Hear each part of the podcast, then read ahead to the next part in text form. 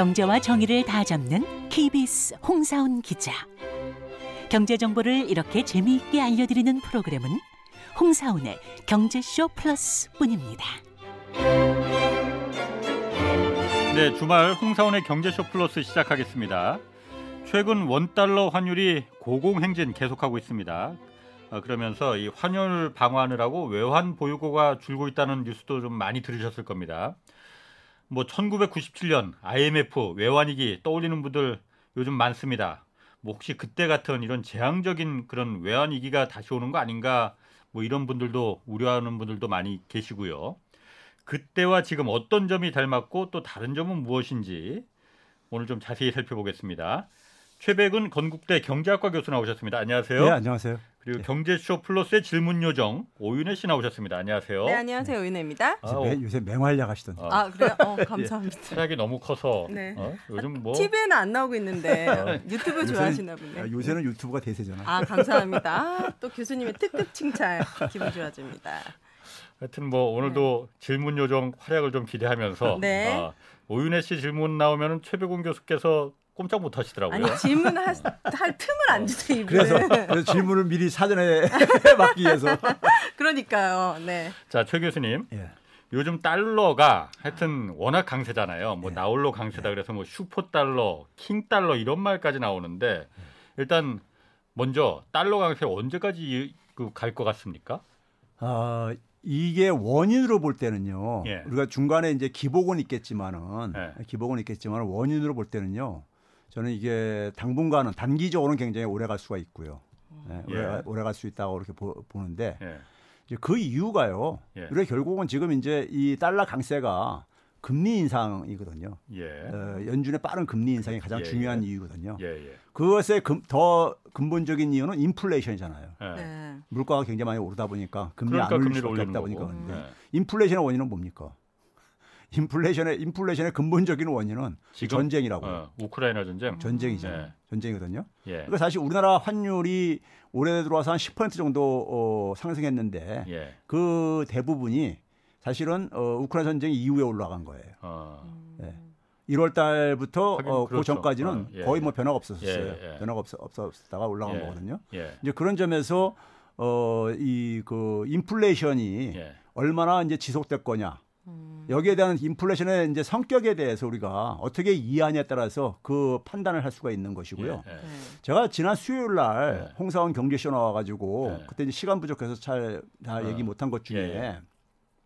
지금 이제 우리가 그 세계가 경제가 블록화돼 가고 있잖아요. 예. 경제 블록화돼 가고 있는데 에, 이게 이걸 이제 흔히 모여서 지경학적인 파편화다 뭐 이런 표현을 쓰는 사람들도 있어요. 지경학적 예. 파편화. 우리가 흔히 지정학적인 어. 리스크라는 표현을 많이 들어보셨죠. 예. 네. 지정학적이라는 것은 지리하고 정치를 정치. 이렇게 연계시켜 가지고 아. 해석하는 거잖아요. 아. 에, 그런데 이제 그것이 이제 경제적인 측면 속에서 음. 어, 가는 거죠. 그래서 지경학. 예, 지경학이라고 하죠. 예. 이라고 하죠. 예. 근데 이제 이것이 이제 경제 블록의 이제 그러니까 분열을 얘기하는 거거든요.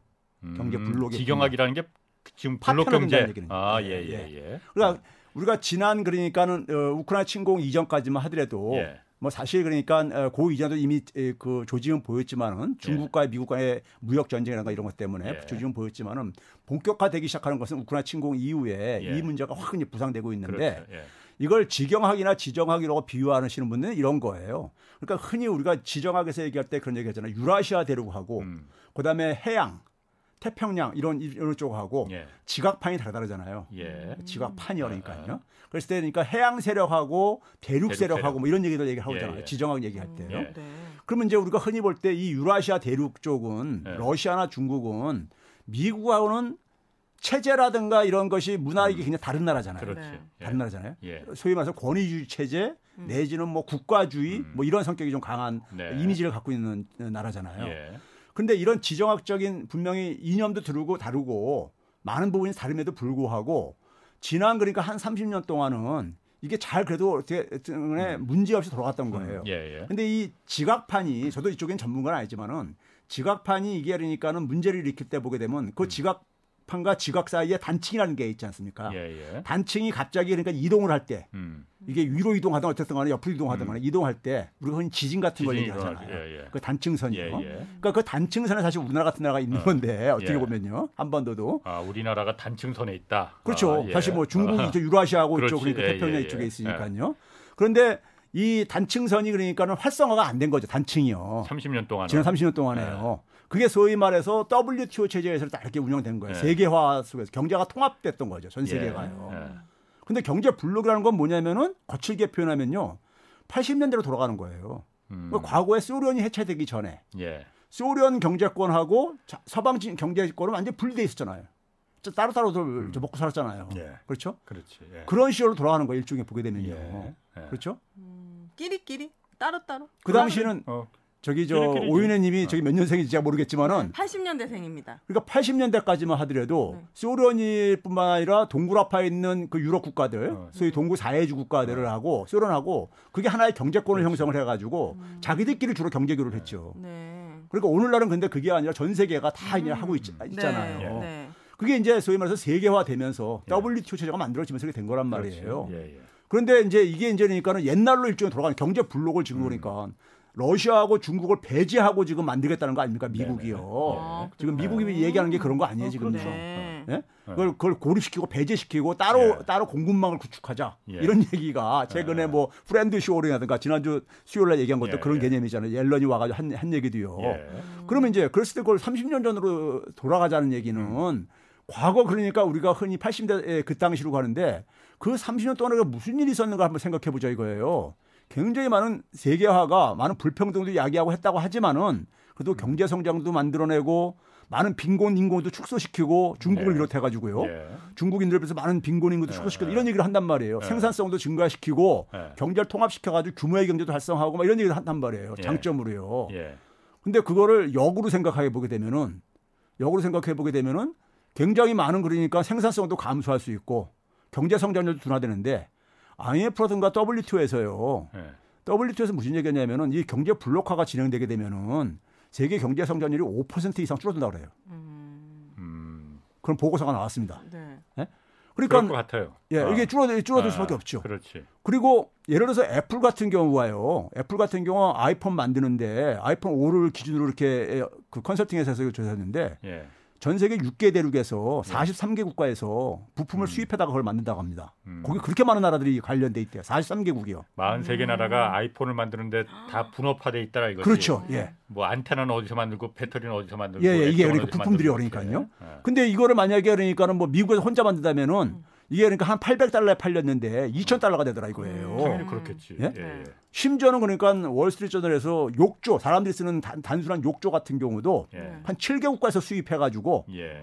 1,840개 정도의 부품을 이렇게 그 하더라 이거예요. 네. 근데 그걸 미국에서 만들면은 제품값이 엄청 비싸진다 이거예요. 네. 근데 왜 달러가 강세됩니까? 아니 그러니까 이제 응. 그런 그런 점에서 이제 그러니까 이게 에, 경제 블록화가 되게 되면은 굉장히 물가도 인플레이션도 지속될 거라 이거예요. 음, 예. 그러니까요. 인플레이션도요. 더, 강, 더 자극하는 거지. 더 예. 비싸지니까 물건이. 예. 그렇다면 그런 것들이 지금 경제 블록화라는 것의 기본적인 요인은 뭡니까요? 이게 그러니까 미국의 헤게모니, 미국은 헤게모니를 유지하려고 하는 것이고 거기에 도전하는 것이 중국이나 러시아가 도전을 하는 것이고 네. 이 패권 충돌이잖아요. 예. 네. 근데 이게 그러니까는 미국이 먼저 항복하겠습니까? 아니면 중국이 항복을 하겠습니까? 안 하지 서로. 서로 안 한다는 얘기는 이건 굉장히 장기화될 수 있다는 가능성이 보이는 거잖아요. 항복하면 죽는 건데. 러시아하고 하는 것도 예. 러시아하고 이게 그러니까 휴전 상태로 이제 갈 가능성이 높다. 한국처럼 예. 남북한 간에 지금 휴전 상태잖아요. 아, 러시아 이상- 우크라이나도 어, 그렇게 갈 가능성이 높다고 이렇게 많은 얘기를 하고 있는데 네. 그렇게 되면 러시아에 대한 제재는 계속 갈 게 아닙니까? 음, 그렇죠. 전쟁이 예, 예. 출연이 되- 되더라도 예. 그렇죠? 러시아 제재는 사실 우크라이나 침공 이전부터도 진행돼 왔어요. 2014년 이후부터도요. 네. 그러니까 이제 그 제재가 계속 갈 게 아니겠습니까? 그럼 거기다가 이제 중국하고 본 게임들 하나 있잖아요. 음. 네. 그러면은 그러면 우리가 인플레이션 이런 문제가 이게 그러니까 당분간 당 이게 이게 당분간 이게 완화되기 쉽지 않을 거라 이거죠. 음, 그런 면에서 않으면은 무슨 문제가 있냐면 가장 중요한 문제는요. 미국은 항상 그런 거대한 충격이 올 때마다 금융위기라든가 팬데믹이라든가 이런 충격이 올 때마다 그 해결사가 뭘 했냐면 달러 찍어내서 했습니다. 돈 풀어서. 예. 예. 그렇잖아요. 달러 예. 엄청 찍어내서 그랬잖아요. 늘 그래왔죠. 그걸 영어로는 이지머니라 그러는데 이지머니요. 음. 굉장히 그러니까 저금리 자금을 예. 금리를 바닥까지 내리고 이렇게 네. 돈 푸는 거 아니에요. 그걸 해결했잖아요. 수습했잖아요. 그런데 인플레이션 생기게 되면은 예. 그거 못 한다는 얘기잖아요. 네. 예. 이게 바로 뭐냐면 해결책이 없다는 얘기예요, 그럼요. 음. 그렇죠? 경기가 침체가 오고 인플레이션은 지속되고 음. 그러면은 과거에는 돈 풀어가지고 충격을 해소했는데 돈 풀 수가 없는 음. 이런 이제 시대가 시- 쉽게 얘기하면 달러의 힘이 그러니까 사실 막을 내리는 시대가 올 수가 있다. 어. 그러니까 과거에 네. 그 부분을 얘기를 좀 해주셔야 될 것 같아요. 과거에는 여태까지 그러니까 2008년 금융위기 때도 그랬고 네. 그 전에도 그렇고 위기가 미국이 위기가 왔을 때 예. 돈을 풀었잖아요. 예, 그렇죠. 근데 그때는 인플레가 안 왔잖아요. 예, 그래서 더 많이 푼 거 아니에요? 그렇죠. 어, 돈 풀어도 인플레가 안 오네. 그렇죠. 왜 안 왔습니까? 어, 그 이번엔 왜 왔고? 돈이요. 예. 돈이 그 이 풀린 돈 중에서 예. 실물 경제로 가는 거는 음. 한 20%뿐이 안 됩니다. 예. 나머지는 다 어디로 가느냐? 미국은 주식. 예. 그리고 가장 많이 가고 예. 두 번째 부동산으로 예. 가고 그다음에 코인 이런 데로 가고 예, 예. 우리나라는 부동산으로 예. 상대 상당 부분이 가고요. 예. 일 1순위가 부동산, 예. 이 2순위가 주식 뭐 이렇게 가, 예, 예. 가는데 그러니까 그쪽 자산 시장으로 가는 거간 예. 거죠. 그러니까 이제 이게 긴축을 하면서 그쪽 돈이 이제 그러니까는 빠져나가면서 이게 예. 충격이 자산 시장에 충격이 오는 거 어, 수밖에 없는 예. 또 당연한 거거든요. 예. 그럼 이제 그쪽으로 간 돈들은 그러니까는 대개 그 혜택은 누가냐면 상위 10%만 혜택 봅니다. 음, 예, 소득이 예. 높은 사람들이. 네네. 소득이 높은 사람들이 자기의 자산이 증가된다고 해서 소비를 많이 늘리진 않아요. 아, 그렇지. 예? 한계가 있죠. 그러니까 이게 실물 경제는 별 도움이 안 되는 아, 거예요. 예. 그러니까 인플레이션 안 자극을 안 하죠.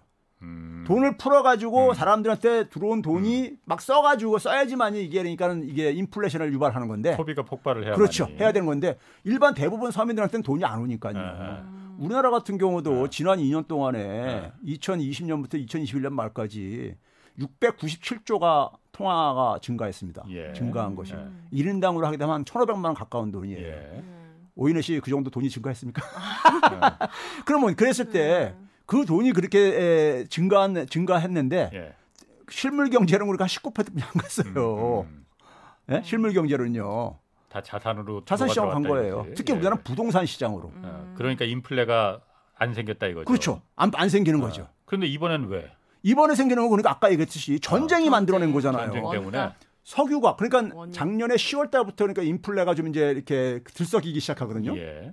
근데 그때만 하더라도 오미크론에서 좀 이제 벗어났다고 생각을 해가지고 음. 갑자기 이제 사람들이 이제 그러니까 경제 활동이 급격하게 증가하면서 네. 소위 말해서 공급이 그러니까 뒷받침 갑자기 뒷받침이 안 되면서 음. 안 되면서 일시적으로 생겼던 거예요. 그래서 제가 지난 시간 과거에도 얘기했듯이 연준에서는 이 인플레이션이라면은 이 오미크론에 의한 공급망 충격이 생긴 인플레이션이라면은 이건 일시적일 것이다. 예. 시간 걸리 시간이 지나면은 이거는 공급에서 어차피 조정이 생겨가지고 음. 바로 이건 이제 시정이 될 것이다. 예. 이렇게 해서 금리를 안 올리는 이유를 그걸 핑계 댔던 거예요. 예. 그런데 그것이 거의 좀 이렇게 끝나갈 무렵에 음. 우크라이나 침공이 터졌잖아요. 예. 네. 석유 가격이 이제 어. 폭발시켰잖아요. 예. 석유 가격이요. 예. 그렇죠?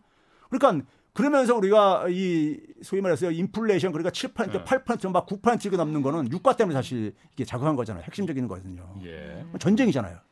음. 석유는 전쟁했었잖아요. 예, 예, 사실은요. 네. 예. 그러니까 이거는 그러니까 사실 돈 돈하고 관계가 없는 거죠. 아, 예. 돈에 의한 거는요. 제가 계산을 해봤어요.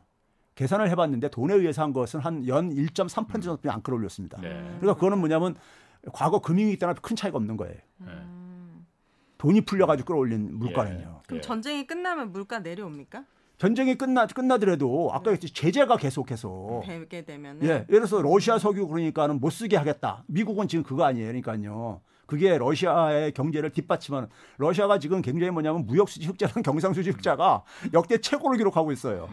오히려 그러니까는 러시아를 도와주고 앉아 있는 거죠. 슬프네요. 역설적으로. 네. 그렇죠? 뭐 석유뿐만이 아니라 곡류도 곡물도 지금 그러니까 말이에요. 공급이 부족하고. 예. 그러니까 러시아는 그러니까는 그러니까 전쟁을 지금 장기화하는 거예요. 자금이 있으니까 뒷받침이 되니까 돈이 예. 네. 뒷받침이 되니까는 그러니까는 이제 에, 그 러시아에 대해서 그러니까 우리가 지난 수요일에도 얘기했지만 옐런이 와가지고 음. 소위 말해서 석유 가격 상한제 이걸 이제 그러니까 도입하고 동참을 해달라 뭐 이렇게 요청하고 그런 거 아닙니까? 예. 석유 가격 좀 쓰- 석유를 싸게 못 쓰게 하는 건 못 말리겠으니까는 이걸 그러니까 가격을 그러니까 싸게 저기 저 어, 사, 사도록 강제적으로 내리 그렇게 하자 아, 이, 이런 거 예. 하는 거 아닙니까요? 예, 예. 그런데 하여간 그건 제가 지난 수- 수요일 날 말씀을 드렸고 설명을 예. 드렸고 그러니까 이게 지금 뭐냐면 계속 제재는 음. 지금 양쪽이 어느 한쪽이 지금 이걸 물러설 수 없는 저거잖아요. 네.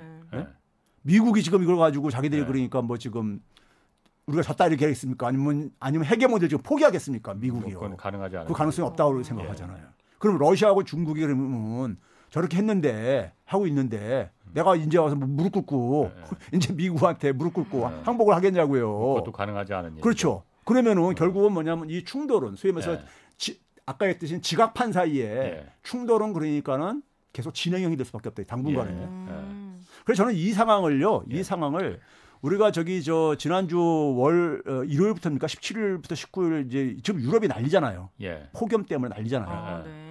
막 지금 50도 막 가깝게 해야 되는데 그러니까. 제가 볼 때는 거의 그러니까 이 건식 50. 건식 저기 저 사우나실 어. 들어가 있는 이런 느낌일 네. 것 같아요. 건식 사우나실. 네. 우리처럼 습도는 안 넣었다 하더라도요. 근데 에, 그 상황 속에서 지금 뭐 산불이 막 나고 난리잖아 지금 예. 비상사태 지금 음. 벌어지고 유럽은요. 그래서 긴급하게 열린 게 기후 회의, 기후 변화 회담을 40개국이 모여가지고 독일에서 열렸잖아요. 예. 네. 그때 거기에서 안토니오 구테흐스라고 사무총장이 유엔 사무총장이 그 얘기가 그 한 얘기가 화제가 되고 있는데 네. 뭐냐면 지금 세계는 선택을 해야 된다. 음. 뭘 하냐면 네. collective action 그러니까 집단적으로 음. 당장 좀 행동으로 옮기든지 예. 아니면은 or collective suicide 집단 집단 적으로 자살. 자살을 하, 그 아. 선, 길을 선택할 것인지 아, 무서운데. 아, 이 얘기를 했어요. 음. 그러니까 그게 그 얘기가 뭐냐면 지금 네. 기후 변화 문제가 이렇게 네. 지금 기후 변화 때문에 이런 지금 우리가 상황을 지금 겪고 있다 이거야. 음. 그런데 뭐냐면 전부 다들 지금 그러니까는 이거에 대해서 경각심이 없- 별로 없다 이거예요. 그러니까요. 네. 그러니까 이거는 우리가 누구 탓을 하지 말고 예. 모두가 함께 다 움직여 가지고 예. 이거를 그러니까는 동참을 해야 되는데 예. 안 그런 걸 안 하고 앉아 있고 음. 그러면 결국은 뭐냐면 다 같이 죽자는 얘기다. 이런 이거 이거 이거 이걸 갈림길에 있다는 표현인데 예. 네. 지금 그러니까 경제도 그런 상황이에요. 예. 경제도 그러니까 뭐냐면 서로가 패권을 추구하는 국가들 간에 음. 충돌하면서 지각판이 지금 충돌을 하고 있는 거란 말이에요. 네. 충돌을 하고 있는데 그 세계 경제의 구원 투수가 누구였냐면 달러 자금이었단 말이에요. 값싼 달러. 음. 그게 이제 역할을 못 하게 됐다. 그렇죠. 그런 의미를 갖고 있다는 얘기예요. 지금 아. 이게요. 예? 음. 그러면 상당히 세계 경제를 그래서 저는 장기 침체가 예. 저거 당분간은 불가 불가피할 거다. 예. 그러니까 금융위기 이후 때는 그러니까는 달러 풀어가지고 어쨌든 경기를 다시 살리 다시 이 부양시켰단 말이에요. 예. 그리고 팬데믹 이후에도 결국 달러 풀어가지고 수습을 했고 막았고요. 예. 국가에서 재정도 막 투입하고 돈 풀어가지고요. 예. 근데 지금은 돈 풀 수가 없는 상황에 내몰리고 있다 이거죠. 인플레이션, 음. 인플레이션이 이 문제가. 그러니까 이 인플레이션이 저는 그래서 과거하고는 다른 소위 새로운 처음형 음. 어, 형태의 인플레이션이라는 얘기를 하는 이유가 네. 이 새로운 처음형이라는 게 뭐냐면요. 우리가 뭐냐면 예측할 수 없는 일. 음. 음. 그러니까 과거에 우리가 산업 문명 속에서 갖고 있는 지적 체계를 가지고 예. 예측할 수 없는 것들. 혹은 뭐냐면 예측을 하더라도 단기간 내 해결하기 어려운 음. 그리고 기후 변화 같은 게 그런 거잖아요. 네. 예. 예. 예측을 하는데 예측을 하는데 이거 뭐 당장 우리가 뭐 해결하기가 쉽지가 않잖아요. 네. 그렇죠? 이 코로나 바이러스 같은 것도 마찬가지예요. 그러니까요. 그렇지. 예. 예, 이것도 그러니까요. 예. 그러니까 이런 것들이 이런 것들이 이런 현상들이 일어나는데 문제는 뭐냐 이것이 전 세계에다 영향을 미치는 규모가 큰 시- 형태로 일어나고 있다 이거예요. 예. 이런 예. 부분들 다 되게 가요. 예. 그렇죠? 세계가 다 이게 연결됐기 때문에 그렇, 예, 그렇습니다. 예. 음. 근데 이걸 지금 뭐냐면 경제 블록하겠다는 것은 강제로 끊어내겠다는 거예요. 그럼 이 충격이 경제 충격이 예. 우리가 상상하는 이상으로 올 거라 이겁니다. 그럼 예. 우리나라 같은 경우도 우리나라에 지금 그러니까는 외환위기 뭐 이런 얘기들이 회자가 되는 이유가 지금 그거 아닙니까? 환율이 지금 굉장히 빠르게 폭등을 하고 있는. 예. 수요일 날 잠깐 언급했지만은 우리나라 환율이 지난 20년 이상 동안에 1,100원에서 1,200원 사이에서 되게 이 유지가 돼 왔어요. 네. 유지가 돼 왔는데 이게 그러니까는 1,300 1,200원 돌파, 1,300원 돌파. 어. 근데 빠른 속도로 그것도 6월 달 이후에 그러니까 굉장히 빠른 속도로 가고 있단 말이에요. 예. 그러니까는 이게 빠르게 올라가는 상황 속에서 결국 뭐냐면 외환 보유가 줄어들고 음. 음. 외환 보유가 줄어들 뿐만 아니라 무역 적자가 이렇게 빠르게 지금 무역 네. 적자로 전환되고 있는데 그래요. 무역 적자의 주요 요인을 보게 되면요. 대중 무역 적자 그게 뭐예요? 중국 아. 우리나라가 우리나라가 외환위기 전에요. 무역 적자에서 만성적인 무역 적자 국가였었는데 그 만성적인 무역 적자의 주 요인이 뭐냐면 대일 무역 적자입니다. 일본에 대한 무역 적자에. 음. 우리나라는 일본에 대해서 강화도 조약 이후에 한 번도 무역 흑자를 기록한 적이 없는 나라예요. 음. 일본에 대해서는 예. 네. 지금까지도. 네. 그런데 그거를 카바한 것이 외환위기 이후에 중국으로부터의 무역 흑자예요. 음. 커버한 게. 예. 그래서 우리가 무역 흑자로 전환이 가능했던 거예요. 어, 네. 그러니까 중국에서 무역 흑자를 빼게 되면은 우리나라 지난 20년 중에서 절반은 무역 적자로 됩니다. 예. 음. 근데 최근에 지난 더군다나 5월 달부터 중국에 대해서 무역 적자로 전환했어요. 네. 우리한테 가장 많이 흑자를 주는 나라가. 무슨 예. 일이 있었나요? 그러니까 수출이 줄어들 급속해서 아. 줄어들고 있고 수입은 안 줄어들어. 음. 그 구조가 좀 달라지긴 했어요. 중국하고 우리나라가 중국에 주로 팔아서 이득을 봤던 게 중간재였는데 네. 사실 중국이 예전의 중국은 아니거든요. 지금. 그러니까 중간재 자급화를 예. 우리가 얘기를 하죠. 예. 얘기를 하는데 중간재 자급화가 진행된 거는 굉장히 오래됐습니다. 음. 금융위기 이후에 굉장히 빠르게 진행이 되어 왔어요. 예. 진행이 되어 왔는데도 불구하고 금융위기 이후에 대중무역 수출이 우리나라 수출이 이, 적게는 25에서 많을 때 27%까지 갔습니다. 네. 그래서 한25% 정도에서 이렇게 유지가 돼 왔어요. 네. 근데 최근에 22%로 뚝 떨어졌어요. 갑자기요. 네. 그렇지? 갑자기 이게 윤석열 정부 들어와가지고 예. 떨어 떨어졌단 말이에요. 외교 실패입니까? 그러니까 이제 이게 이제 결국은 그다음에 이제 러시아에 대해서 우리가 무역 적자 국가예요. 러시아에서 많이 자원 같은 걸 많이 우리가 흡- 네. 수입하는. 나라다 보니까요. 그런데 교역량이 그렇게 크지 않잖아요. 아, 러시아. 그 러시아가 그래도 우리가 저기 저 10대 저기 저 이 안에 들어 그래서 아, 전쟁 나기? 전에는요. 음. 러시아가요. 예. 독일보다 우리 더 많았었어요. 네. 음. 근데 적자인데 적자인데 적자 폭이 더 커지고 있어요. 예. 음. 그러니까 적자를 많이 만들어내는 대표적인 나라가 묘하게 중국과 러시아다 이거예요. 음. 어. 최근에 가는 상황이 그러네요. 예? 근데 그 더 이어가시기 전에 예. 그게 우리나라가 근본적으로 지난 세 달간 지금 무역 적자가 연속 네 달간인가요? 연속적으로 적자가 나는 게 예. 수출이 수출도 물론 좀 부진 약간 좀 증가량이 좀 줄어든 건 있어요. 그렇다고 예. 수출량이 줄어든 건 아니고 그렇지만은 석유가 워낙 올라가고 예. 환율 올라가니까는 음. 수입물 수입이 워낙 많아지니까는 그것 때문에 좀 적자가 난 거 아니에요? 그 러시아나 중국 여기에 그야말로 기인한 게 아니고 자, 두, 제가 그래서 5월 달 네. 전과 4월, 4월, 사- 정확하게 4월 전으로 이렇게 좀 나눠서 봐야 되는데 예. 작년 12월 달부터 그러니까는 예. 적자가 좀 이제 그러니까 이렇게 그 나타나기 시작했었어요. 네. 무역 적자가. 예. 근데 그 당시에는 1월 달, 그다음에 이제 2월 달 건너뛰고 이제 3월 달 이렇게 갈 때 보게 되면요. 석유가 영향을 미쳤어요. 예. 석유가 이제 그러니까 그때는 근데 이제 뭐 어. 석유만 석유가 예. 아주 그냥 아주 폭발적으로 올라가지 않는 이상에는 뭐 120달러, 130달러 말이 넘어가지 않는 이상에는요. 예. 석유는 수입해 가지고 우리가 정제를 해서 팔기 때문에 그렇지. 예. 최근에 우리나라가 수출이요. 예. 수출이 그러니까는 어 6월 달에 그러니까는 갑자기 뚝 떨어지고 예. 5월 달까지는 그래도 퍼센테이지로는 두 자릿수가 유지됐던 이유가 네. 석유 제품이 음. 받쳐준 겁니다. 예. 석유 제품이. 그러니까 뭐냐면 수입한 석유 가격이 올라가니까는 그걸 정제해서 파는 석유 제품도 올라가. 가격이 올라간 거예요. 예. 네. 그러니까 양으로 볼 때는 근데 많이 줄어들기 시작했습니다. 네. 줄어든 거예요. 예. 그러니까 이제 에, 그 작년 연말부터 그러니까 진행된 것 중에서 연초까지는 석유가 분명히 그 여- 역할을 했어요. 무역 적자에서요. 음. 네. 예. 그런데 그 부분이 5월 달 이후에 중국과 러시아가 아니 에, 주- 러시아는 이제 3월 달 이후부터요. 예. 전쟁이 난 이후부터요. 그다음에 중국은 그러니까 5월 달 이후에 음. 적자로 전환됐다 이겁니다. 그렇지. 중국은 뭐 유- 석유하고도 그러니까. 관계 없잖아요, 사실은요. 중국하고 무역 수지 적자가 났다는 건 사실 매우 중요한 지금 아, 그러니까요. 시점이거든요. 지금. 예.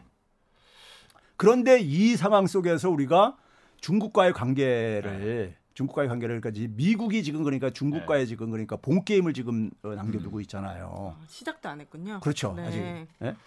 근데 지금 그- 그 얘기가 좀 너무 길어지는데 예. 사실 지금 그 외환위기 가능성 예, 이 예. 부분 좀 얘기를 해야 네. 되는데. 예, 그래- 어. 이게 이걸 이제 지금은 그러니까 우리가 이렇게 상황이 악화되는 게 예. 기저에 인플레이션이 있다 이거예요. 아하, 근데 예. 외환위기 당시에는 우리가 흔히 인플레이션율을 얘기할 때 예. 올해 이제 그러니까 6월 달에 6%를 지금 얘기를 할때 음.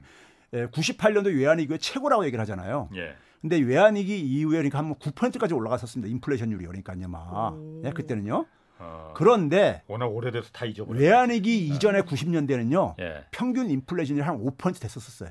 아 그때는 예. 그때도 높았네요. 그러면. 높았었어요. 그때는요, 워낙. 네. 우리나라가 이, 에, 이 물가가 2% 이내에서 관리되기 시작한 것이 예. 2000년대 이후예요. 음. 2000년 이후부터 이게 이제 저물가 시대가 이제 도래한 겁니다. 예. 그러니까 5% 정도 되다가 예. 갑자기 9%가 쭉 올라간 건데 예. 이거는 뭐냐면은 잠깐 이렇게 올라갑니다. 예. 이게 뭐냐면은 외환위기 터지면서 환율이 우리나라가 800원대에 이렇게 있다가 어. 그렇죠. 예. 1,900원을 돌파하고 있었습니다. 어, 진짜 그런 적 있어요? 97년도 12월 달에. 아, 2천, 진짜요? 2,500원 이렇게도 갔었는데. 아, 그래요? 예, 저기, 저기 1900원. 종가로 이렇게 구할 때는 한 아. 1,900원까지 갔었어요. 아. 음. 그러니까 그 당시에 그러니까는 뭐 저기 저 그 달러를 많이 확보했던 사람 엄청나게 돈 벌고. 그랬었어요. 그렇지. 예. 그러니까 그 당시에 금리도요 막 24%막 이렇게 올라. 어. 그런 때도 있었어. 예. 네. 그래가지고 돈 있는 사람들은 이대로 뭐 이대로 좋다고 네. 어? 돈 있는 사람들은 막 이런 이런 말도 돌고 그랬었어요 시중에요. 네. 근데 이제 그건 환율이 예. 환율이 이렇게 폭등을 하면서 음. 폭등을 하면서 생긴 네. 인플레이션이었어요. 예. 네. 5% 했던 게 9%로 가까이 간 거는. 음. 그렇죠? 네. 환율이 올라가게 되면 수입 물가가 폭등하는 거니까. 예, 예. 그렇죠? 예. 근데 이제 뭐냐면은 그 외환 위기가 진정되면서 예. 진정되면서 2000 아니 1998년도 연말 정도 되게 되면요. 다시 외환 위기 지전 전으로 돌아갑니다. 음. 5% 정도 돌아가요. 예. 환율도 환율이 1,200원으로 떨어지면서요. 떨어지고. 예. 네. 우리나라 이제 그러니까 외환 에, IMF에서 구제 금융 받아 가지고 예. 이게 외환 위기가 좀 진정이 되고 그러면서 음. 그러면서 이제 수출도 증가하고 환율이 크게 올라갔으니까요. 그렇죠. 그러니까 800원대에 있던 게 예. 1,000, 1,100원대로 이렇게 올라가 버렸으니까 예. 1,200원까지 이렇게 올라갔으니까 예. 수출이 잘 됐죠. 예. 네. 특히 대기업들 신났죠. 그 예. 당시에. 음. 예. 그래가지고 이게 그러니까 진정이 된 거예요. 예. 그러니까 그 당시에 인플레이션은 외환위기의 결과인 거고 예. 지금은 뭐냐면 위기의 촉발자가 인플레이션이 겁니다. 아, 전후가 바뀌었네. 네, 바뀌었죠. 예. 어. 상황이 다른 게 바로 예. 그 얘기라는 예, 얘기예요. 예. 촉발제. 예. 예? 지금은 촉발제죠. 인플레이션이요. 아니 그 촉발제라고 하는 건 외환위기가 온다는 거예요, 그러면은? 아 그러니까 지금 이렇게 됐을 예. 때 예. 됐을 때 우리가 지금 얘기한 게 뭐냐면 인플레이션 생기면서 예. 인플레이션 생기면서 그러면서 세계 경제가 긴축을 하게 되고 예. 긴축을 하면서 거기서 자산 가격도 떨어지게 되고 예. 그다음에 뭐냐면 경기 침체도 일어나고 그리고 이제 무역 수지도 적자로 빠지고 외환 예. 보유 감소하고 환율이 폭등하고 이런 상황이 지금 이루어지는 거잖아요. 예. 너무 무서워요. 예. 그러면은 이 구조가 순환 구조가 출발점이 그러니까 인플레이션이고 인플레이션의 원인이 예. 아까 얘기했듯이 그러니까 지금 패권의 충돌이라면은 예. 이게 이게 해결이 안 되면 원인이 해결돼야 될 게 아닙니까? 예. 그러니까 외환위기 때는 그러니까 환율이 진정이 되었기 때문에 인플레이션이 진정이 됐다 이거예요. 예. 원인이 해결됐기 때문에. 아, 예. 근데 원인이 해결 안 되면은 아까 얘기했듯이 이게 계속 가, 계속 악순환 고리를 만들 수 있지 않냐 이거예요. 그럼 고래 싸움에 새우등 터지는 거 아닙니까? 그렇죠. 아니 그게 그런데 우리나라만 그런 게 아니잖아요. 지금 달러만이 강세고 예. 지난 그 수요일에도 말씀하셨지만은 예. 물론 예. 유로화나 엔화는 우리하고 좀 차이는 있어요. 예. 그리고 우리는 선제적으로 금리를 지금 미 이런 상황이 올까봐 선제적 금리를 올리고 긴축에 미리 들어가는데 이 환율이 원화 가치가 이렇게 떨어진 거고 예. 유럽이나 일본은 그렇게도 안 했는데도 안 했는 그 선제적인 긴축을 안 했는데도 좀 이렇게 떨어진 거니까 좀 차이는 있지만은 어쨌든 다딱그 그, 그 화폐 가치가 떨어진 거니까 다른 나라도 우리나라만 문제는 아니잖아요. 아니죠. 어. 우리가 그러니까는 지난 수요일 날 얘기했듯이 어. 유로화나 어. 엔화는 유럽하고 일본도 아, 약간 여유가 있지만은 이거지 그러니까. 아니 유럽은 앞으로. 기본적으로 금리 안 올렸잖아요. 예. 그래서 이제 어. 그러니까 유로가 많이 떨어진 거예요. 예. 미국하고 격차가 벌어지면서 예, 예, 예. 거기다 뭐냐면 거기는 저유로를 즐겨요. 예. 그래야지만요 거기는 수출 가지고 수출 가지고 그나마 경기 부양했던 아. 나라예요. 유로존 위기 이후에요. 예, 그런 그런 그런 반면에 인플레는 예가는요. 인플레가 가장 심하게 타격받는 데가 유럽이에요 지금요. 예. 우크라이나 침공으로 인해 가지고요. 타격받는 나라가. 예. 근데 이제 에, 우리나라 같은 경우는 이제 뭐냐면은 이 인플레가 저는 이제 시작이라고 음. 보는 이유가 뭐냐면은 환율이 그러니까 환율 요인이 지금 추가되고 있다 이거예요. 음. 그러니까 우리가 흔히 말해서 유가 석유 가격에 대해서 정부가 아, 유류세 내려주고 예. 뭐 이렇게 했음에도 불구하고 소비자들이 별로 체감이 안 되고 그랬던 이유 중에 한 가지가 예. 네. 환율이 올라갔기 때문에 그런 거거든요. 아 그래요. 음. 그러니까 그래서 이- 저기 세금 부분을 빼주더라도 수입하는 때 그러니까 우리가 이 달러로 사와야 되는데 네. 달러 가격이 원화 가격으로 이게 잠깐만 이게 달러 가격이 네. 올라가게 되면은 네. 그 가격을 낮추기가 힘들잖아요. 그러니까요. 예, 떨어뜨리는데 예. 그럼 환율이 만약에 계속해서 올라간다면은 네. 올라간다면 인플레도 그러니까 상대적으로 억제하기가 쉽지 않을 거라 이거예요. 그렇죠. 예. 그러면은 인플레 억제하기 힘들면 그만큼 금리도 그러니까 더 인상 압력이 크다는 얘기고요. 아, 예. 그런 점에서 경제에 부담을 주고 음. 자산 시장에도 굉장히 부담을 줄 수밖에 없고 예. 그러다 보니까 부동산 시장도 굉장히 부정적으로 보는 이, 이게 길어지는 이유가 예. 네. 그런 이제 우리 사회 속에서 이 악순환 고리가 이게 그러니까 구조적으로 지금 만들어지고 있다는 이것 때문에 생, 그러는 거예요. 예. 그러면 이런 상황 속에서 소위 말해서 환율이 지금 그러니까는 정부에서는 이걸 방어하는 애 지금 사실 그러니까 총력을 기울이고 있잖아요. 뭐 최근에. 최근에 옐렌이 예. 왔을 때도 그러니까 우리가 한미 통화 소파에 그러니까 지금 목매고 있잖아요 지금요. 예. 목매고 예. 있는 있고 지난번에 수요일 날 얘기하셨지만은 외국인 채권 예. 투자에 대해서 세금도 그러니까 감면해주고 이런 것도. 하는 이유들도 그리고 그게 뭐 달러 지금 자금 그러니까는 나가는 거 막게 하고 할- 하려고 하는 거 아닙니까? 네. 예, 그렇죠? 그러면 이제 그만큼 뭐냐면 정부에서는 이걸 그 총력을 여기다 기울이겠다는데 음. 달러가 그러니까 이래서 우리가 줄어드는 이유를 해결을 해야 되는 거죠. 네. 달러가 줄어드는 거는 기본적으로 무역 수지 경상 수지 부분인 거잖아요. 예. 예. 이거잖아요. 예. 무역 수지를 막 경상 수지의 대부분은 무역 수지가 구성되고 있는 건데 그렇죠? 무역 수지 적자를 그러니까는 이거를 막 막아야 된다는 얘기죠. 그러니까 우리나라 같은 경우 지금 이 문제가 생기는 것이 바로 아까 얘기했던 그러니까는 이 지각판의 충돌에 예. 여기에 가장 피해를 본 나라가 대한민국이 되고 있고 음. 거기에 그러니까 우리가 외환보유 액이 사실 다 충분히 하지가 않아요. 네? 싱가포르나 대만 이런 나라들에 비해서 예. 굉장히 부족해요. 예, 예. GDP 대비 한 24 내지 5%뿐이 안 돼요. 예. 싱가포르는 거의 100% 됩니다. 예. 많이 네? 차이 대만도. 그러니까 한 80% 90% 되고요. 예. 그 나라들은 그러니까 스위스도 마찬가지고요. 다 그러니까 이거 하는 방어하는 나라들은요. 네. 예? 아니 그런데 그 외환 보유고 문제는 예. 사실 IMF 때 우리가 외환 위기를 겪었던 그 이유 중에 하나가 우리가 단기 그 부채 예. 달러 외화에 대한 그 단 외화 달러 표시 그 단기 부채가 예. 그때는 워낙 많았었고 예. 지금은 우리가 갖고 있는 외환 보유고 한 4천 몇백억 달러보다도 단기 부채 비율이 훨씬 적잖아요. 예. 그러니까는 장기 채 장기 부채야 뭐 사실 뭐 10년 20년 뭐 그런 거는 뭐 걱정 없고 금방 돌아오는 그 부채에 대해서 우리가 갚을 능력이 있느냐 없느냐 외환이 이건데 지금은 여유가 좀 있는 거 아니에요. 그리고 또 우리나라가 어쨌든 해외에 대한 순 채권국으로 바뀌었지 않습니까? 예. 그런 면에서도 그렇게 외환 위기가 올 거다 그렇게 겁먹을 필요는 없는 거 아닌가? 너무 뭐 대비는 해야겠지만은 왜 이렇게 똑똑해지셨어요? 질문의 질문의 수준이 완전 지금 카이스트야. 깜짝 놀랐네. 내 자신이 물어놓고 그 놀라네. 너무 오 칭찬해. 깜짝 놀랐어요 질문이. 자기 질문에 자기가 놀라는 적이 있었어요. 그러니까 자 어쨌든 와 어떻습니까? 네. 그런데요. 아. 우리가 제가 수요일에 잠깐 언급했었지만은 네. 그 97년도에는요. 97년도에는 우리나라 심지어 그러니까 저 같은 대학 교수라든가 네. 심지어 뭐냐면 정책 당국 정책 당국이요. 네. 그러니까 그래서 예를 들면 그 당시에도 그러니까 기재부라든가 이런 데서도 이 국제 금융에 대한 제대로 그러니까는 이해도가 높은 사람들이 없었었어요. 아, 물론 그- 아, 그때 그 당시 얘기하셨지. 그랬었어요. 예, 예, 예. 예. 이게 뭐냐면 그래서 그 당시에 아. 뭐냐면 우리가 지금들 기억하실지 모르겠는데요.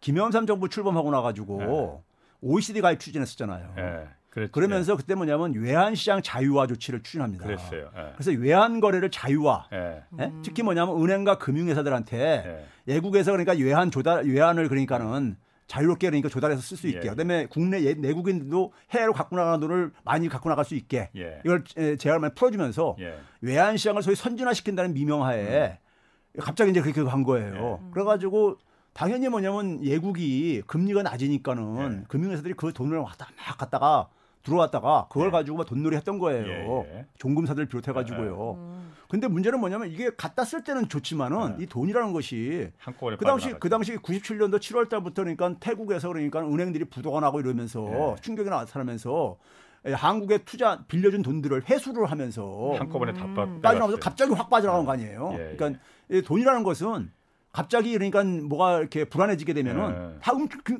급속도로 빠르게 움츠들거든요. 네. 예. 움츠들거든요, 사람들이요. 음. 예, 돈이라는 게 굉장히 피해 아주 사람들이 민감하다 보니까 예. 그렇죠. 그렇죠. 그러다 보니까 돈이 갑자기 빠져나가면서 예. 그걸 막을 수 있는 게 마지막 이 보루가 외환보유고인 거잖아요. 예, 예. 음. 근데 외환보유고가 근데 기본적인 그 토대는 뭐냐면 경상수지 흑자란 말이에요. 음, 음, 그렇죠. 근데 어, 무역수지 흑자가 걱정은 계속 증가를 해왔단 말이에요.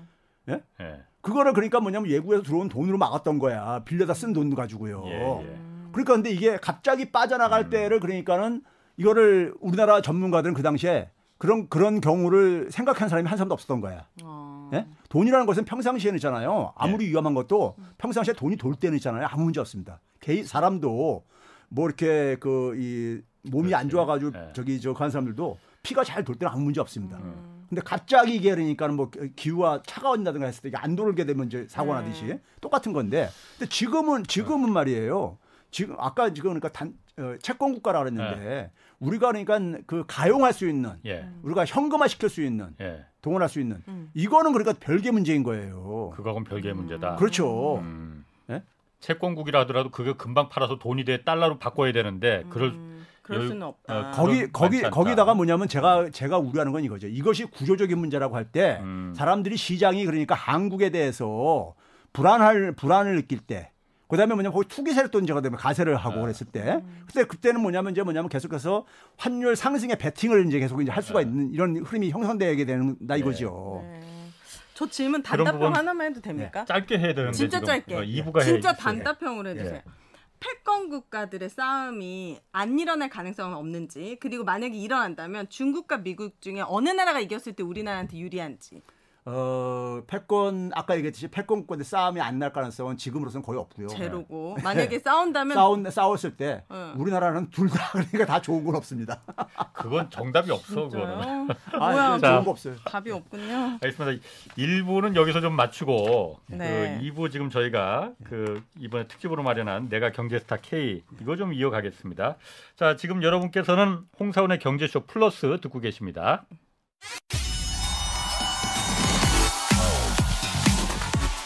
대한민국 경제 오디션 메가 경제스타 K 여러분 경제가 어려워서 힘드시죠? 그래서 준비했습니다. 대한민국 경제 오디션 메가 경제스타 K 힘든 경제 상황을 이겨낸 감동 스토리 우리 가정의 특별한 경제 공부법 슬기로운 투자 아이디어 경제와 관련된 이야기라면 모두 모두 환영합니다. 총 상금 6천만 원을 준비했습니다. 여러분의 많은 참여 기다립니다. 이 프로그램은 당신의 투자의 길을 춤추게 하는 새로운 투자 플랫폼 탱고픽에서 함께합니다. 네, 매주 이 시간 특별기획 대한민국 경제 오디션 내가 경제스타 K 에, 마련하고 있는데요. 그 보내주신 나만의 경제 스토리 소개하고 있습니다. 네. 보내주신 사연들 지금 차곡차곡 쌓이고 있는데 오늘 세 편 좀 소개하겠습니다. 먼저 우리 가족을 살린 고마운 식물이란 주제 아, 제목의 장명님 사연 오윤혜 씨가 먼저 좀 소개해 주시죠. 네. 남편이 고깃집을 연 날은 2020년 1월 10일이었습니다. 그리고 열흘 후 우리나라에 코로나19 환자가 발생했습니다. 성실한 남편은 퇴직 전부터 도축하는 곳을 쫓아다니고 고기 분할 전형부터 부위별 다듬기를 배웠어요. 퇴직 후에는 고깃집에서 1년 넘게 일을 하면서 숯 다루는 법부터 손님의 주문과 불만에 대처하는 법까지 익혔죠. 하지만 무심한 하늘은 남편의 노력을 외면했고 10개월 뒤 가게 문을 닫았습니다. 남편의 퇴직금은 보증금과 시설비로 다 사라졌고 임대료와 재료비, 유지비를 메꾸기 위해 집을 담보로 잡힌 상태였습니다. 결국 살던 집을 내놓았어요. 집을 팔아 전세로 옮기고 빚을 갚을 심사였죠. 문제는 화단이었습니다. 식물 가꾸기가 취미라서 여러 식물을 키웠는데 모두 가져갈 수가 없겠더라고요. 고민 끝에 친한 꽃집에 전화하니 사장님께서 가져가겠다고 하더군요. 그런데 이게 웬일입니까? 제가 키운 식물을 본 사장님이 이 귀한 식물을 팔지 왜 그냥 주냐고 하시는 거예요. 이걸 사는 사람이 있습니까? 라고 했더니 요즘 식테크도 모르냐라고 하셨습니다. 식테크란 식물과 재테크의 합성어로 식물을 분양해서 수익을 내는 거였어요. 그래봤자 뭐 푼돈이겠지 했는데 꽃집 사장님은 이파리에 노랗게 무늬가 들어간 몬스테라를 200만 원에 사겠다고 하셨어요. 남편에게 얘기하니 바로 식테크를 검색하더군요. 그랬더니 흰색이 섞인 몬스테라 알보, 노란색이 섞인 yellow 몬스테라처럼 무늬가 있는 희귀한 관엽식물은 잎 한 장에 수백만 원이 넘었습니다. 그 순간 살 길이 보이더군요. 그때부터 천장에 거는 hanging 식물부터 관엽 식물까지 500개가 넘는 식물을 키우기 시작했습니다. 집에 식물을 이고 지는 격이었지만 아이들은 SNS에 열심히 홍보글 올리고 남편은 유통업에 특기를 살려가지고 식물의 유통 구조를 동, 공부하더니 하회, 식물, 판매장을 비롯한 여러 식물 시장의 판매를 담당하고 있습니다. 얼마를 벌기에 온 가족이 나서, 나섰냐고요? 일정하지는 않지만 월 평균 500만 원은 넘게 벌고 있습니다. 올가을 우리는 또 한 번의 이사를 계획하고 있습니다. 전원주택으로 옮겨서 더 많은 식물을 키우려고 해요. 사실 코로나로 힘들지 않은 집이 어디 있겠어요? 제 얘기는 모리알처럼 평범한 사연이지만 그래도 혹시 아나요? 제 얘기가 끝없는 터널을 걷는 이에게 한 줄기 빛이 될지요. 두서없는 글이었지만 누군가에게 도움이 되길 바라며 경제 오디션을 지원해 봅니다. 야, 그런데 아니 어, 대단하네요. 식물이 몇 백만 원 하는 것도 그러니까 있어요? 이한장한 장에 몇 백만 원. 저도 이걸 집에서 난 닦고 해야겠네. 지금 백날 이거 한 시간 동안 얘기해도 열 배를 버네 이거가. 최 교수님 좀 어떻게 들으셨어요? 식물 키우세요 집에서? 아주 아. 어, 저희 어머님이 굉장히 식물을 키우는 걸 좋아했었는데 아. 어머니가 아. 당연히 돌아가시고 네. 그러고 나서는 어머니가 키우면 제가 키우면은 이렇게 죽어가고 그쵸. 네. 어머니가 키우면 다시 살아나고 맞아요. 이것도 능력인 거예요. 이분의 능력. 알겠습니다. 아, 그런데 난 식물이 그렇게 몇 백만 원씩 하는 건 음. 그 주고 식물이 또 키우다가 죽기도 잘 죽잖아요. 또 그래도 그거는- 잘 키우면 또 엄청 멋있게 잘 자랍니다. 그러니까 이게 세상이 바뀌고 있는 거예요. 그러니까요. 예. 이런 것들이 돈이 되는 그러니까 세상. 저희 세대 홍 기자님이랑 저희 세대 같은 네. 경우는 이런 이런 거를 사실 이렇게 즐길 예. 그런 여유가 없었잖아요. 네. 그러다 보니까는 어, 이런 그렇지, 이런 그렇지. 이런 게 예. 그러니까 사람들한테 이렇게 수요가 이렇게 있는지도 네. 모르고 음. 있었던 것이죠. 세상이 변했는데. 그러네요. 변하고 있습니다. 자 그러면은 어, 이번에 또한 사연 또 하나 좀 소개해드리겠습니다. 네. 울산 광역시에서 마흔을 앞둔 직장인 가정께서 어, 가장께서 보내주신 사연인데 이번에는 목소리 좋은 제가 한번 읽어보겠습니다. 네. 아, 대한민국의 80년대생이 그렇듯이 저 역시 10대 시절 IMF 외환위기에 칼바람을 맞았습니다. 상고 졸업 후에 은행에 입사해서 지점장까지 지내신 아버지는 희망퇴직으로 받은 돈을 사업에 쓰셨고 사업은 실패했고 그래서 집은 경매로 넘어갔습니다. 근데 한 번 찾아온 불행은 끈질기게 붙어 있더군요. 어렵게 대학을 졸업하고 취업하고 결혼하려고 했지만은 어머니께 맡겨놓은 돈은 아들을 납치했으니 돈을 보내라 이런 보이스피싱 한 통에 다 날아갔습니다. 5년간 죽을 살둥 모은 돈이 증발하자 모든 의욕이 사라졌습니다. 그런데 참 이상하죠.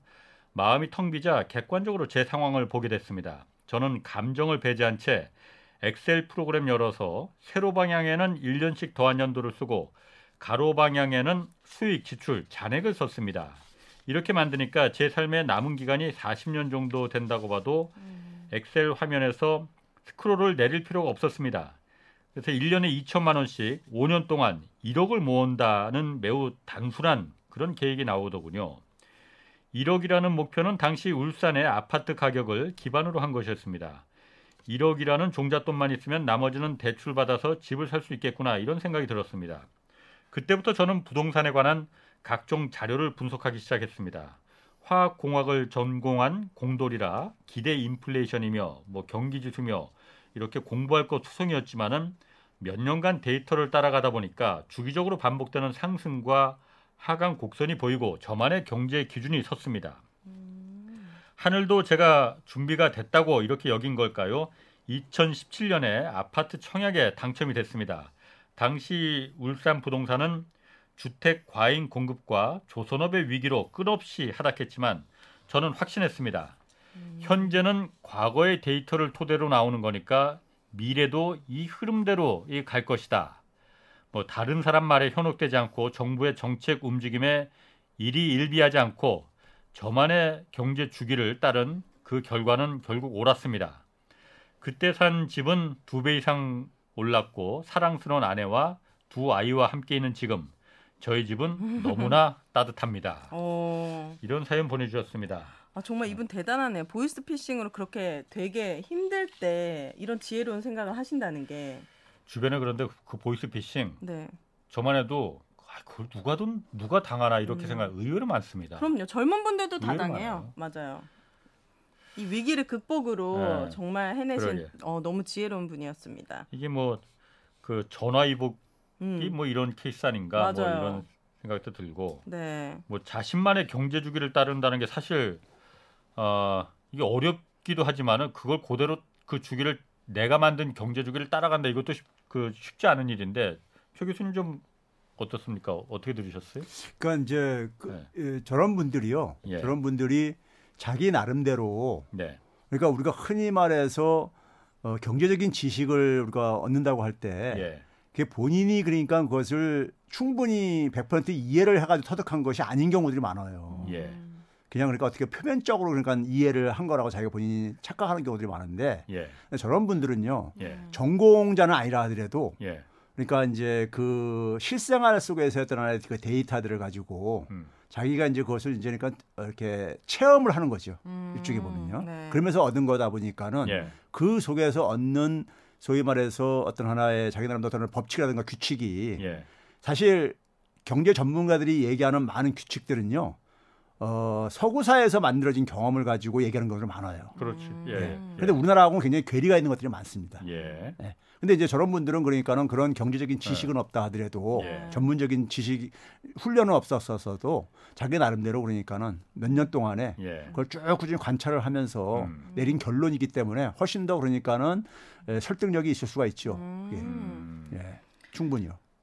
저만. 해도 그 제가 지난주에도 뭐 말했지만은 사실 제가 이 경제쇼 맡기 전에는 주식 저는 안 해봤거든요. 왜냐면 저도 저만 해도 왜 그런 생각을 했나 모르겠는데 주식은 이거 합법적인 도박판이다. 음. 꾼들만 하는 거다. 이- 네. 잘못하면 저기는 근처에는 가면 큰일 난다. 왜냐면 저희 아버지가 좀. 음, 맞아. 모든 아버지들이 기둥 다 뽑으니까. 그런데 사실 이거 주식이라는 건 뭐 어, 누구는 뭐 이거 합법적인 도박판이다 이렇게 말하는 분들도 있지만은 어쨌든 산업자본에 어쨌든 우리가 그 자금이 되는 거기 음, 때문에 그렇게 네. 뭐 부정적으로 볼 건 아닌 것 같아요. 그런데 저는 이렇게 생각했거든요. 딱 경제쇼 하면서 주식도 좀 알아야 되니까 하면서 제가 경험을 쌓아야겠다 해서 한 가지 종목만 쭉 이렇게 제가 쭉 관찰하고 거기다 좀 투자를 좀 해봤어요 조금.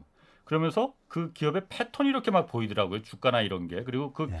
기업에 대해서 좀 들여다보게 되고 예. 아, 이 기업이 뭐 하는 데고 왜 전망이 있는 거지? 예. 나 나름대로 원칙을 세우니까 예.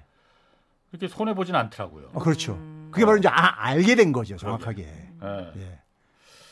아 그리고 이분이 보니까는 10대 때 IMF 외기 외환위기 맞았다고 하셨잖아요. 대충 이제 나이가 그렇죠. 어. 어, 어느 정도 이제 그 80년대 가늠이 돼요. 생. 아, 음. 80년대생이니까. 예. 네. 사실 그때 당시에 이분 뭐 아버님도 정리해고 뭐 당하셨다 그러죠. 워낙 많았잖아요. 정리해고. 그렇죠. 예.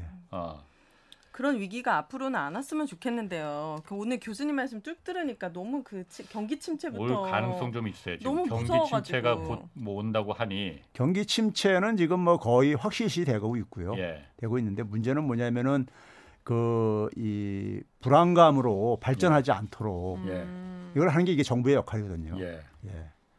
예. 근데 정부가 아, 가려면 그 원인을 사실 그러니까는 해결하려고 접근을 해야 되거든요. 음, 그러니까 잠깐만 이게 에, 그 미봉책으로 예. 미봉책으로 그러니까 접근해 가는 거는 음. 아까 얘기했듯이 외국인들한테 채권 투자 세금을 감면해 준다든가 아니면 그러니까 어디서 돈 빌려 저기 저 통화 스왑 해 가지고 돈을 좀 메꾸려고 한다든가 예. 이런 거는 사실 미봉책이거든요.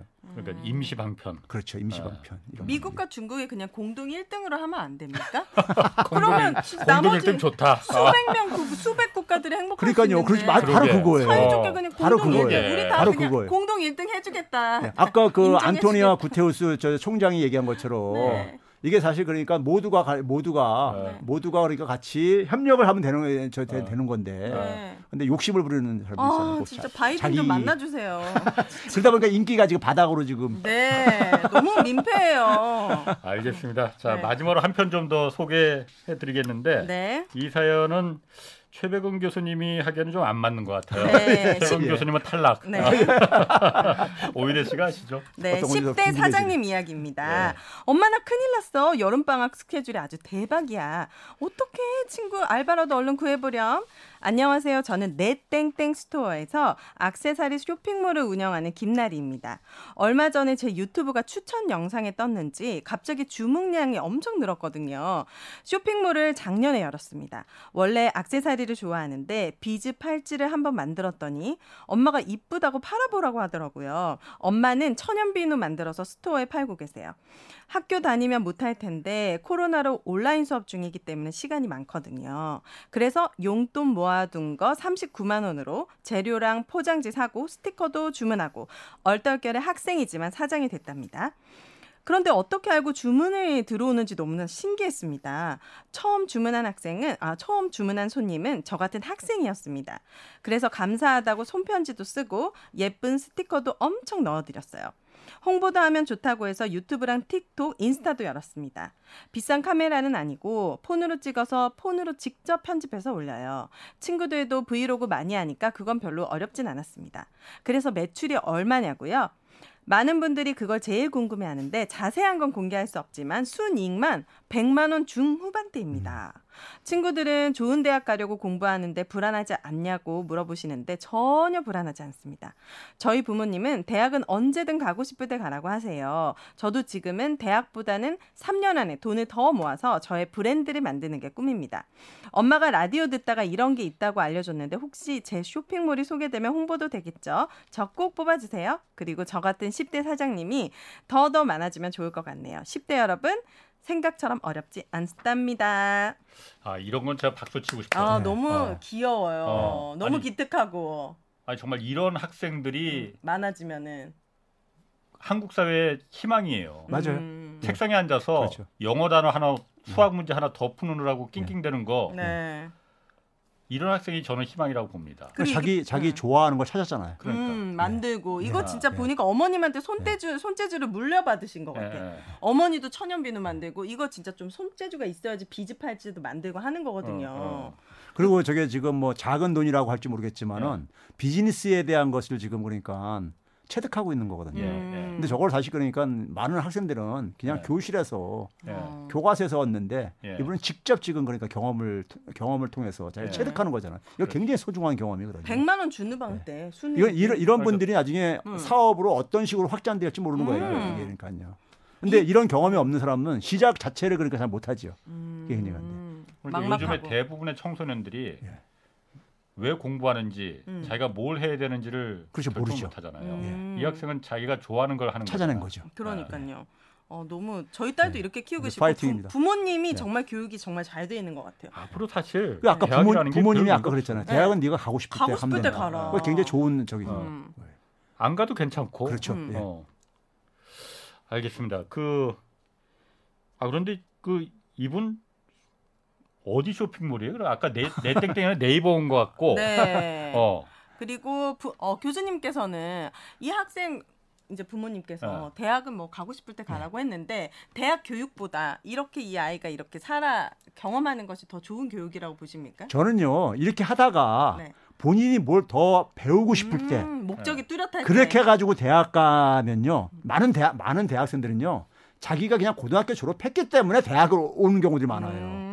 어떤 목적 의식 없이. 네. 그러니까 우리가 흔히 중학교 졸업하고 나서 고등학교 가는 게 당연하다는 걸 생각하듯이 아, 대학교도 그렇게 가고 예. 대학교 나오면 대충 먹고 살겠지 하는 네. 막연한 생각으로 그냥 예. 점수에 맞춰서 전공 그렇죠 가고. 이렇게 예. 하고 하다 보니 그런데 이 학생은 자기가 하다가 아 내가 좀 뭘 더 배우고 싶다는 생각이 들 수도 있잖아요. 네. 그때 하게 되면 훨씬 더 효과도 클 수 있죠. 맞아요. 그럴 예. 것 같아요. 그러니까 제 생각은 제가 사실 유럽의 청소년들은 왜 행복할까?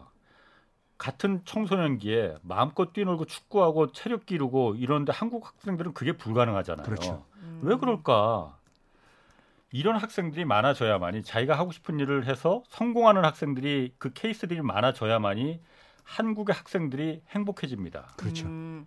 근데 우리나라는 여전히 아직도 많은 저기 저 기성세대들이 네. 대학을 나왔느냐 이런 거 음. 고졸자에 대한 어쨌든 간에 어떤 음. 어떤 편견이라든가 그렇죠, 그렇죠. 이런 것들을 갖고 있는 게 심하잖아요 우리나라는 그렇죠. 아, 여전히 그렇죠. 음. 그러다 보니까 그런 것들을 아이들이 그러니까 오히려 저 발목을 잡고 있는 거죠. 예. 음, 제가 10대 때만 하더라도 경제관념이란 것 자체가 없었거든요. 집에서 그냥 용돈 받아 그렇죠. 쓰고 예. 그리고 요즘 가장 아쉬운 것이 금융 수업 같은 게좀 네. 중학 중학생이나 고등학생들이 좀 필요할 것 같은데 네. 아예 그런 게 없이 그냥 딱 사회에 나와 버리니까 아 집값이 이렇게 비싸다고 근데 월급은 이만큼밖에 안 된다고 하다 보니까 더 현실 감각이 떨어지는 것 같아요. 네. 그게 이제 그러니까는 중고등학교 때부터 일찍 하면 좋지만은 저는 그래서 이게 나, 남, 남성들 같은 경우는 군대 가 있는 동안에도 음. 그러니까 우리가 무슨 뭐 그냥 그냥 뭐 이렇게 그뭐 안보 교육 이런 것도 하지만은 아. 그보다도 이런 금융 교육 같은 것을 음. 약간 이렇게 이수를 하게 이렇게 해가지고 음. 그걸 학점으로도 그러니까 인정을 해주고 음. 예? 이렇게 해주게 되면은 그 자기가 그 복무 기간 동안에 좀 그러니까 학업이 그러니까 좀 연장되는 이런 애, 이건 그러니까 이건 나중에 나중에 지금 현재 대학생이 아니라 하더라도 예. 나중에 들어가게 되면 그 학점을 그러니까 사용할 수도 있고 음. 아니면 자기가 금융에 대한 지식도 그러니까 터득할 겸 네. 약간 이렇게 좀 그 군인들도 군인들의 시간을 좀 어, 유효하게 괜찮네요. 해주는 음. 것도 필요하다고 생각이 들어요. 음. 네, 알겠습니다. 오늘 소인 이 사연이 소개된 장미영님, 김나리님 그리고 40대 가장 이 세 분께 감사 드리겠습니다. 그리고 아울러서 월 장원에 나가실 수 있는 기회도 함께 드립니다. 세 분.